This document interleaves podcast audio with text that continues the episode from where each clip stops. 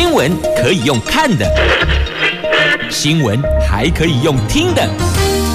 亲切的早安问候，专业的新闻分享，欢迎加入美英主持的 News Online，说新闻给你听。亲爱的朋友，台港后打开后，大家好，欢迎您再度锁定收听 News Online，我是美英，我是谢美英。在进入今天四大报的三则头版头条新闻之前呢，现在关注天气概况。北北桃今天白天温度介于二十六度到三十一度，竹竹苗二十六度到三十度。今天白天全部都会下雨，这么其实已经得落雨啊啦，提醒大家，台风天出门留意。保持安全的跟车距离，要小心路面湿滑。好，来看四大报的头版头条新闻，自由跟联合讲的都是二级指引哦。就接下来降级的话呢，哪些可以做，哪些不能做？那可能会。拟定的指引内容为何？这是今天的自由跟联合的头版头条的新闻内容。那《中时报》头版头条讲的是疫苗加购三千六百万剂莫德纳疫苗，那国产疫苗恐怕玩完了。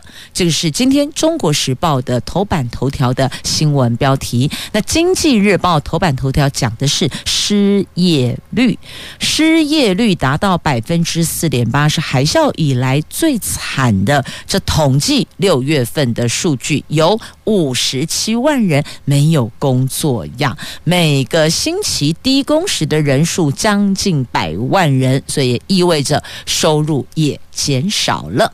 好，那么另外还有一则。非常受到大家注目的新闻，虽然不是头版头条，但是也在头版的版面呢，就是冬奥开幕呀。好，冬奥开幕就在今天晚上，就在今夜，就在今天晚上七点，日本时间晚上八点，冬奥开幕。二零二零东京奥运延了一年的二零二零东京奥，今年二零二一喽。今天晚上终于要开幕了，日本德仁天皇将依照往例诵读开幕宣言，点燃圣火的人选，在考虑到重视性别平等，有可能是战胜白血病复出的游泳名将池江梨花子。那中华队则预计在第一百零四顺位出场，掌旗官是网坛五朝元老卢彦勋跟举重女神郭婞淳。那针对开幕典礼各国的进场顺序安排，日本是以各国名称片假名作为依据的。中华队在韩国后进场，接着是塔吉克。因为冬奥筹委会将缩减各国代表团人数，因此中华队除了团长跟六位工作人员以及掌旗官。二十四号有赛程的选手都不会参加的。这冬奥开幕典礼原本预估进场人数一万人，但是因为疫情。决定不开放观众后，目前预计将相关的人员缩减到九百五十人，其中日本国内相关人士大概一百五十人。除了担纲奥运会和残奥会名誉总裁的天皇出席之外，首相东京都知事筹委会主席也计划出席。那这次的开幕典礼的主题是和平共生、重建未来。日本与东京。运动员参与及激动，预计出席的贵宾有美国总统夫人吉尔拜登、法国总统马克宏等人。那根据日本的共同社的报道，开幕内容将融合当代日本流行文化，如动漫、电子游戏等等。从开幕典礼、闭幕典礼的创作团队成员当中，我们可以看出端倪。表演将会充满年轻人文化色彩，尤其是音乐总监是 DJ 界的音乐人田中知之，作曲的是曾经参与人气动画《你的名字》和《天气之子》的德泽清贤呐。好，这个是在开幕的主题哦，开幕典礼的主题，还有原来场内是一万人，但疫情缩减九百五十人，所以等于减少了许多人进场，为的就是疫情。但是呢，延宕一年的冬奥没法再延啦，因此就把它做了一个调整哦。那开幕表演内容被视为是最高机密。当天才会揭晓，就今天了。那只知道会是一场高科技秀。日本航空自卫队蓝色冲击波飞行表演队将在开幕式的当天飞越东京都上空。为了确保奥运期间的安全无虞，日本警察厅总计动员史上最大规模的近六万警力投入维安呐。那么在开幕式中扛起代表国家的旗帜。卢彦勋认为很难想象开幕的状况，进场前可能会有点紧张，但也因为代表台湾，希望走出去有台湾的气势，展现出台湾的决心。中华代表团只有六名队职员，两位长旗官及两位选手参加开幕，最终名单要今天早上才会公布呢，但确定的长旗官是不会变的，其他的部分的人员名单还。没能提前揭露呢？别忘了，这平面媒体是昨天晚上半夜截稿的，要不然怎么来得及父子呢？那么，在其他的细节的部分呢，稍后就会确定拍板了。那就从今天起，我们或许稍微转移一下下焦点，因为疫情大伙闷很久了，至少可以守在电视机前为。中华队的所有的成员们加油，为我们的国手加油，这也是很开心的一件事，对不对？至少在电视机前喊加油加油，也可以热血奔腾一下吧。继续，我们来关注的是《自由时报》跟《联合报》的头版头条，有关二十七号将降级二级指引的草案，那这一份草案是流出来的，不是官方正式对外宣布的哦。那我们先来看看这流出来的内容有哪些呢？这聚会放宽，室内五十人，室外百人，幼儿园、安心班、补习班等等都有条件松绑，商场、卖场开放内用。好，这个不是官方拍板定案的哦，所以必须要先强调，就是先流出来的内容，大伙儿就。先听着来吧。自由时报跟联合报的头版头条，指挥中心指挥官表示，七月二十六号有机会可能可以降级不解封。昨天傍晚传出了一份指引，内容是三级警戒降到二级草案。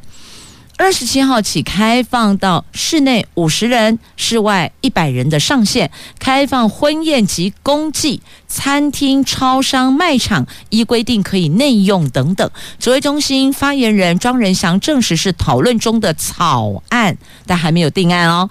定案后的指引最快礼拜天前会公布的。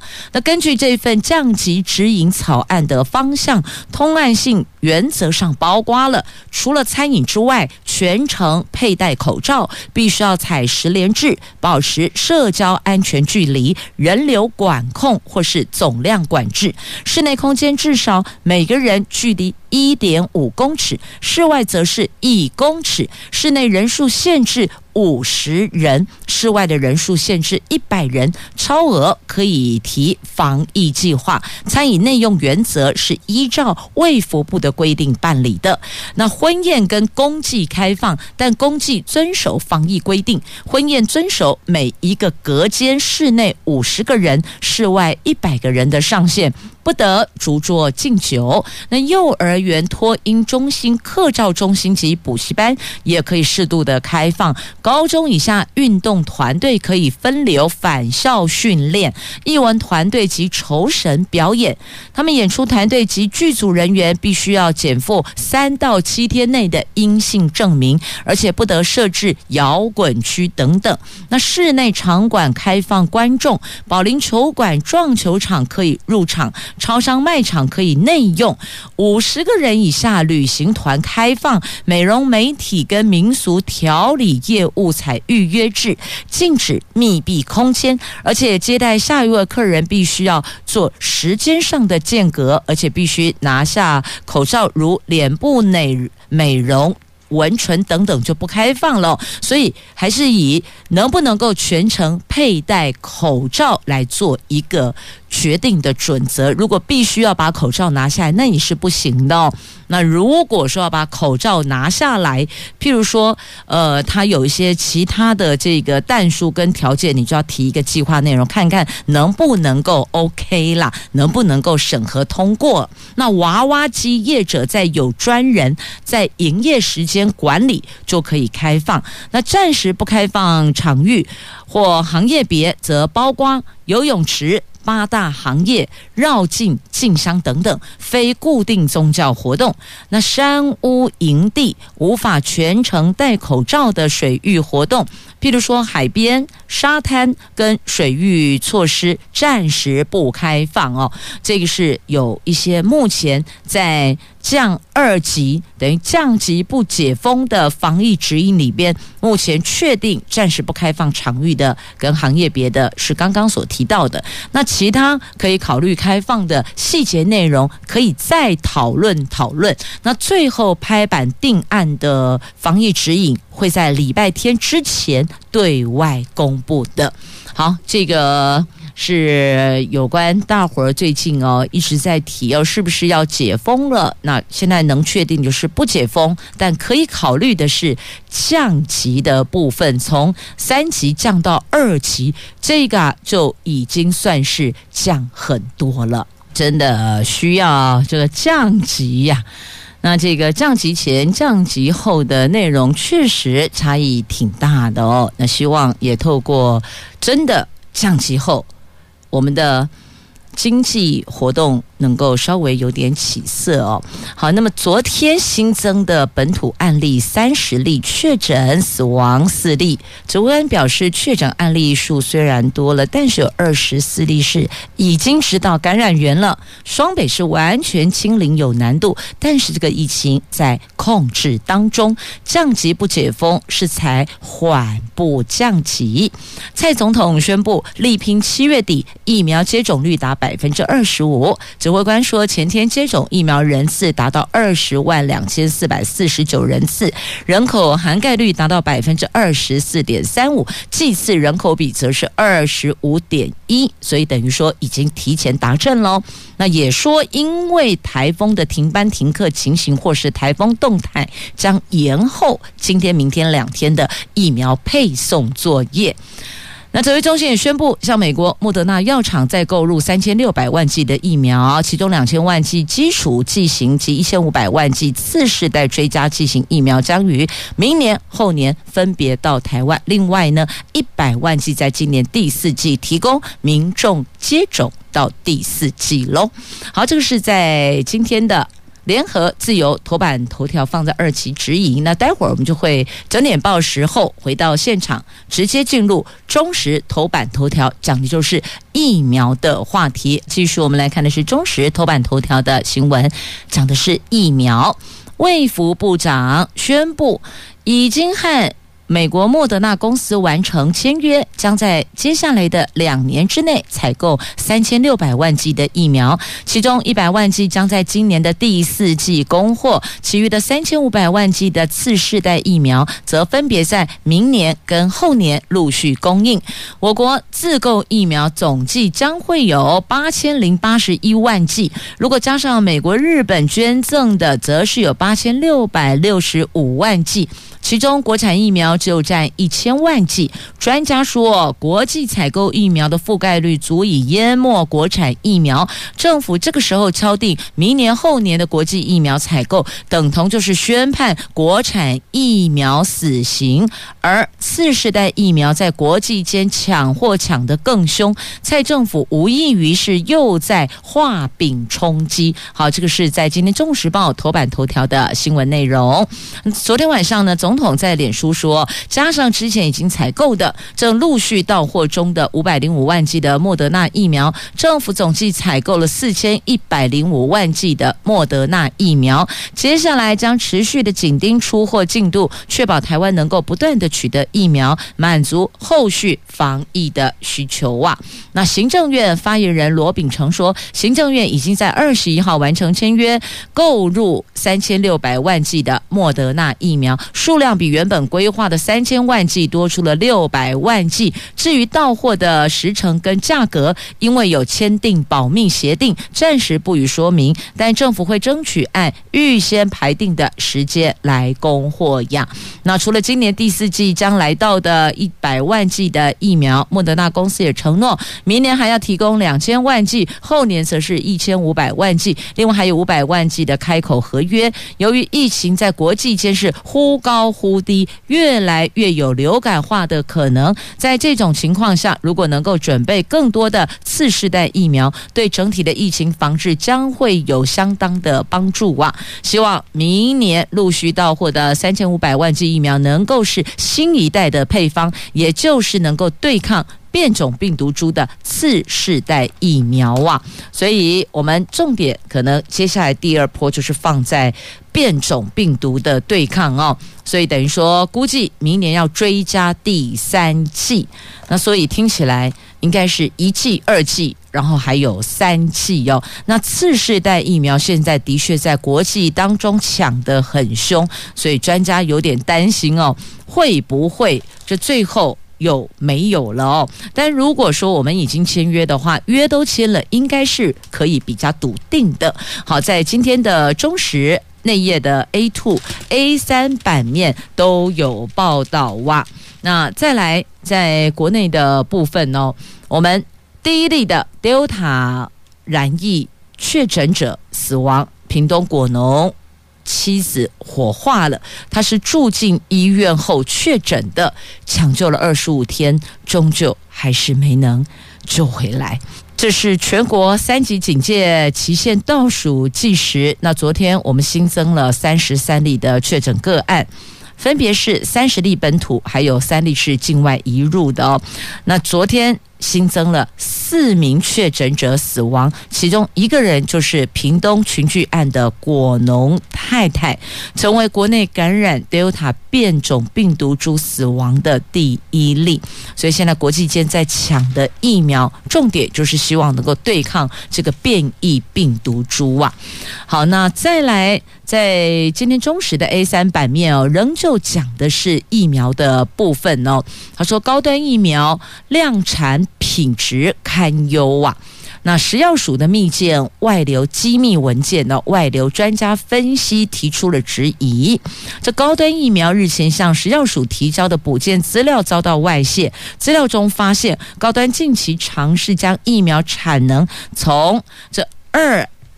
从二 A 楼扩大到五十 A 楼的时候，出现了试验结果无法比较的情形。在相同生产模式下，发现数据偏差太多。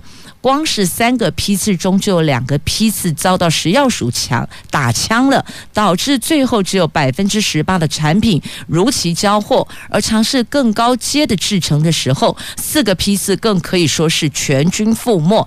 因此，专家提出了质疑，他们质疑将来高端产量产的疫苗品质是否能够稳定，每一批疫苗都能够有效呢？这个是专家提出的质疑哟。那这一份新闻报道在中时的 A 三版面，如果你想要了解疫苗的部分，或许哦，每一报针对疫苗的报道，您都可以去关注一下，看看到底是否。有什么样的疑义？那如果需要提出，希望能够给解释的，能够有一个说明的哦，那或许也可以向指挥中心来。送交您所提出的想法跟疑义哟，那的确国人是有权要知道到底这个疫苗有没有保护的效度的，因为是我们要接种啊，我们要对抗疫情啊。好，这是有关疫苗的部分。好，接下来我们依旧来关注这跟疫苗有关的，不过是这个打疫苗不收挂号费，政府请客，诊所买单了，所以呢。这位副部长是我们的指挥官哦，急转弯加码补助啊，因为医师批赖账。指挥中心先前宣布接种新冠疫苗不收挂号费，却迟迟没有给予补助，引爆了基层医师的怒火。新北市板桥区的有小儿科诊所的医师在脸书说，陈时中打算赖账，就 PO 这个出来哦。那帮忙打疫苗竟然不能收费，政府要基层诊所帮忙买单。民进党正国会有九位立委，二十二号更助攻呼吁政府相关费用要尽快到位，而且应该要思考如何往上提升。原来坚持不增加预算的疫情指挥中心的指挥官，昨天紧急宣布加码补助啊！这医生指出哦，说指挥官所提的四十亿是原本一针一百元的预算，哪有那么多预算去补助挂号费呢？专业服务却被当成请客，没有丝毫尊重，还要帮政府买单，根本就是赖账。那另外这一家。儿科诊所的医师也秀出合约书哦，合约书上说，每年的流感疫苗一针是补助一百元，各院所也可以收取挂号费用。就没有想到台北市长柯文哲说，台北市民免付挂号费，蓝营立委跟进吵了两天，中央紧急宣布全国免收挂号费，但是请问钱在哪里？喊请客的是你们，结果买单的是诊所，这样怎么会对呢？这帮陈时中打疫苗不能收挂号费，代表这阵子的现金收入是零，这不是佛心，这个是深渊呐。那所以呢，卫福部长。紧急转弯加码补助啊！因为事态的确有扩大的趋势哦，所以呢，陈时中指挥官昨天下午紧急宣布，除了原本的一百元的处置费之外，还恢复诊所医师每打一针就给一百元挂号费，并加码每超过五百人次就加发一万五千元的奖励金。这不到一天，政策就变了哦。那指挥官。解释，考量国人疫苗每天施打的量很大，增加医疗院所负担，因此提高费用。好，这是在这个部分，过去我们都不知道嘛。我们的确有收到讯息，就是说不用收挂号费啊。可是那这个钱到底是谁付了呢？好抛上脸书受到关注，赶快急转弯了。好，这是在今天中时头版下方的新闻。来看看，在今天《自由时报》头版版面的这一则新闻，来自美国国务院的报告，说我们台湾是全球前二十五大经济体。美国国务院礼拜二公布了最新年度全球投资环境报告，这份报告对一百七十个国家级经济体的商业环境进行评估。这个报告当中说，我们台湾是区域与全球贸易和投资的重要市场，在半导体等新兴科技领域具备。先进研发能力在国际科技供应链扮演着主导的地位呢。这份报告说，台湾是全球前二十五大经济体之一，去年是美国第九大贸易伙伴。台湾拥有高技能劳动力，是全球供应链重要环节，同时是东亚运输转运的枢纽，是先进研发的主要中心呢。那台湾在发展半导体、五 G 通讯、人工智慧 AI 跟物联网就是这新兴的科技产品上面，我们具备有先进的研发能力，在国际科技供应链扮演主导地位，是区域高科技供应链的中心。那台湾政府也积极的吸引外国直接投资呢。蔡总统计划透过增加国内投资来刺激经济成长，也提供投资诱因，运用台湾先进技术、制成还有研发的优势来吸引外资进入台湾进行投资呢？好，这个是在《自由时报》头版版面的新闻，同样在《自由时报》头版版面哦。还有这一则社会新闻，这四海帮众哦，搞赌博网还暴力讨债呢，这算是松山之乱外一张吧。在今年四月，台北市发生了松山之乱，有十名的黑衣人闯入松山警分局的中仑派出所，要追打分局的教官。当时就传出有多人有黑帮背景哦。刑事警察局会同了台北市刑大刨根。进一步查出了三个人是四海帮海月堂的成员，这三个人并在经营赌网的大哥的带领下充当打手，连犯暴力讨债案。前天，警方破获了这处的。赌网机房逮捕了嫌犯等六个人呐、他们在这个赌博网站下注的金额一个月超过五千万元呢。那全案以组织犯罪等多项的罪名送办了。那这是在。今天自由头版下方，所以有人说这叫做松山之乱外一张嘛，本来都还没有去注意到聚焦到的，那因为上次发生了这个事情，进一步查出来这三个人是是啊是四海帮的海月堂的成员，那再进一步的去了解，原来他们在经营这个赌博网站呢，那不抓你抓谁呢？你说是吧？好，那么再来继续要关注的啊，这是烟花。烟花继续往北走，大伙儿要小心啊！这个强降雨呀，这中台烟花逐渐的接近台湾东部海面，桃竹苗山区昨天降下了豪雨，今天迎风面的桃园新北山区将会有豪雨以上的强降雨。新店碧潭天鹅船业者就把船拖掉到岸上躲避风雨呢。那由于烟花台风今天可能会持续的北转暴风半径将可可能会远离台湾了。下午之后，虽然有机会发布陆上警报，但可能只是擦边球，掠过台湾东北角部分陆地。那今天、明天两天烟花算是最靠近台湾的，全台湾都要严防强风豪雨。就外围环流扫过去哦，那可真的不是这个。可是不容小觑的哦，那因为它速度比较慢那，龟速前进，那外围雨弹，那就真的是雨弹了，拼命的抨袭的，所以特别提醒大家要当心强风暴雨呢。好，这是在。烟花的台风的讯息的部分，提醒大伙儿要多留意。来看一下，魏如萱登上了时代广场了。这位文青偶像金曲奖歌后魏如萱被音乐串流平台选为女性平权主题的最新封面人物。她的新专辑海报主视觉也首次登上纽约地标时代广场的巨型荧幕看板。她说超开心的哦，她等于是接棒阿妹，之前是阿。还没登上巨型荧幕看板，接着是他们两位都是我们台湾非常杰出的歌手。魏如萱说：“很谢谢把我放进名单里，我非常诚挚的邀请你们加入我的行列，请听女性的声音。”他的小巨蛋演唱会因为疫情延期，他开玩笑说：“也许等大家都打完疫苗再办，直接改名叫做爱苗疫苗的苗啊。”好，这是在今天的自由时报的头版版面的图文，带您一起来聚焦了，这都算。是台湾之光啊，继阿妹接棒的。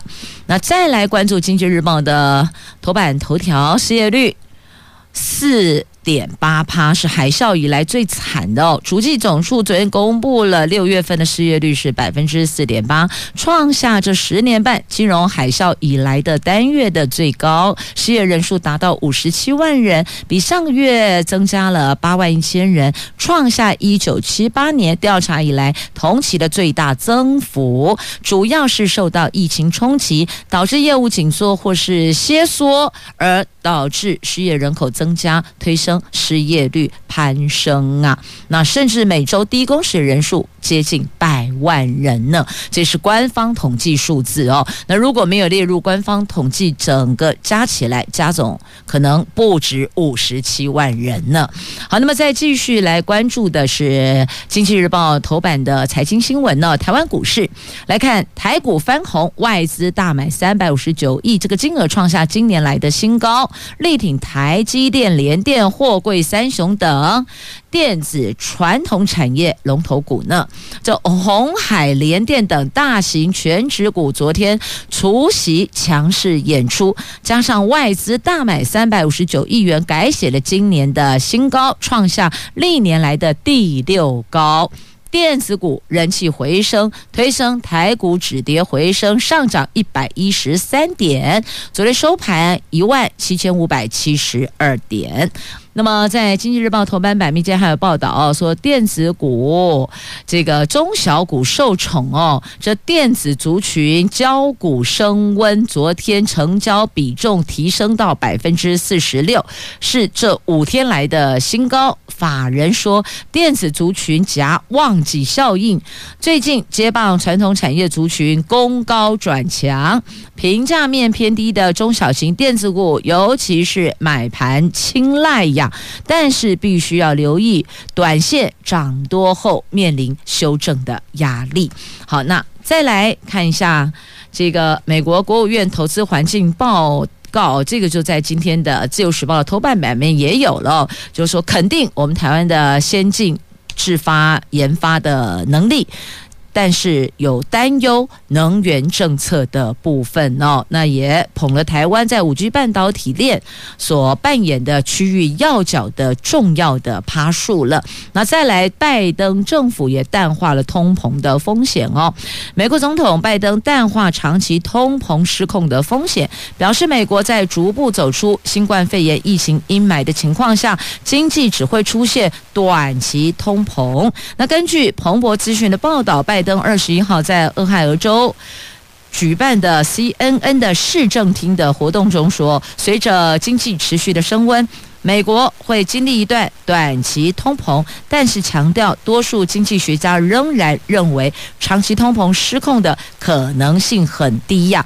那最近这个通膨已经成为白宫的政治负担了。数据显示，美国六月消费者物价指数比去年同期攀升百分之五点四，写下十二年来的最大增幅，显示在经济复苏跟各地陆续解封的当下，需求面开始回升了。企业转嫁成本带动通膨上升啊！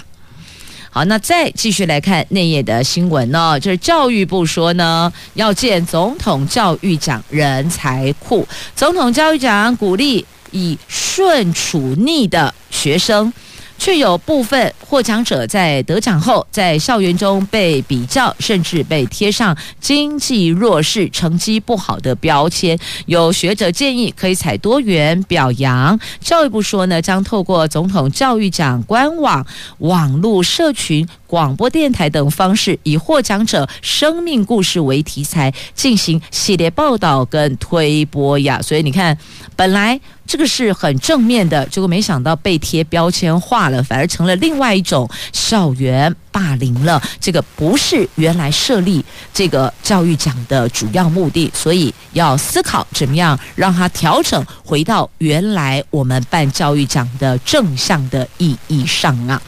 好，这个是在今天联合的 A 五生活版面的新闻。那关心这则新闻的朋友，您就自行翻阅了。来关注夏季用电，因应全国三级警戒到七月二十六号，七月份是否继续暂缓实施下月电价就备受瞩目了。经济部昨天在行政院会报告，七月暂缓实施住宅下月电价。行政院长苏贞昌在会中拍板，民生用电的部分，七月继继续取消下月电价计费。用电大户的部分，如果用电量超过一千度以上，将采计下月电价计费，也就是不。管是豪宅或是小家庭，都享有一千度以下适用比较低的非下月电价的优惠呢。如果以单月用满一千度来计算，最多可以省下六百五十六元；如果用电五百度，则可以省下一百六十六元。台电说，七月份预估将可以减收十九亿的电费，加计六月减收的十四亿，总共是减少三十三亿。这笔短收将在电价稳定基金中做回收。好，那么继续再来关注哦，在地方的部分，桃园市政府打击环保犯罪，要提吹哨者条款呢，这奖励金最高可以加码四百万。桃园市政府为了打击最近猖獗的环保犯罪，由环保局比照食安管理条例建立吹哨者条款，民众或是员工检举经过查证是属实的，都可以获得检举奖励金。桃园市长郑文灿强调，如果是情节特殊或是重大环境公害案件，将加码最高四百万元的奖励金呢。好，那么继续再来关注的这个是薰衣草跑道在哪里呢？在新竹市的建华国中。新竹市建华国中运动场三十年没有整修，新竹市府打造超浪漫的北海道紫色薰衣草跑道，预计九月完工启用。那新竹县政府为了舒缓竹北的就学人口压力有，斥资十一亿元新设胜利国中，二十二号开工，预计明年的八月一期校舍完工，可以招收国一新生二十班，有六百名学生呢。好，这是在新竹县市分别的新闻，也提供您在节目最后一起来聚焦了。同时也要说声感谢朋友们收听今天的节目，我是美英，我是谢美英，祝福你有愉快而平安而健康的一天及周休假期。我们下个礼拜一上午空中再会了，拜拜。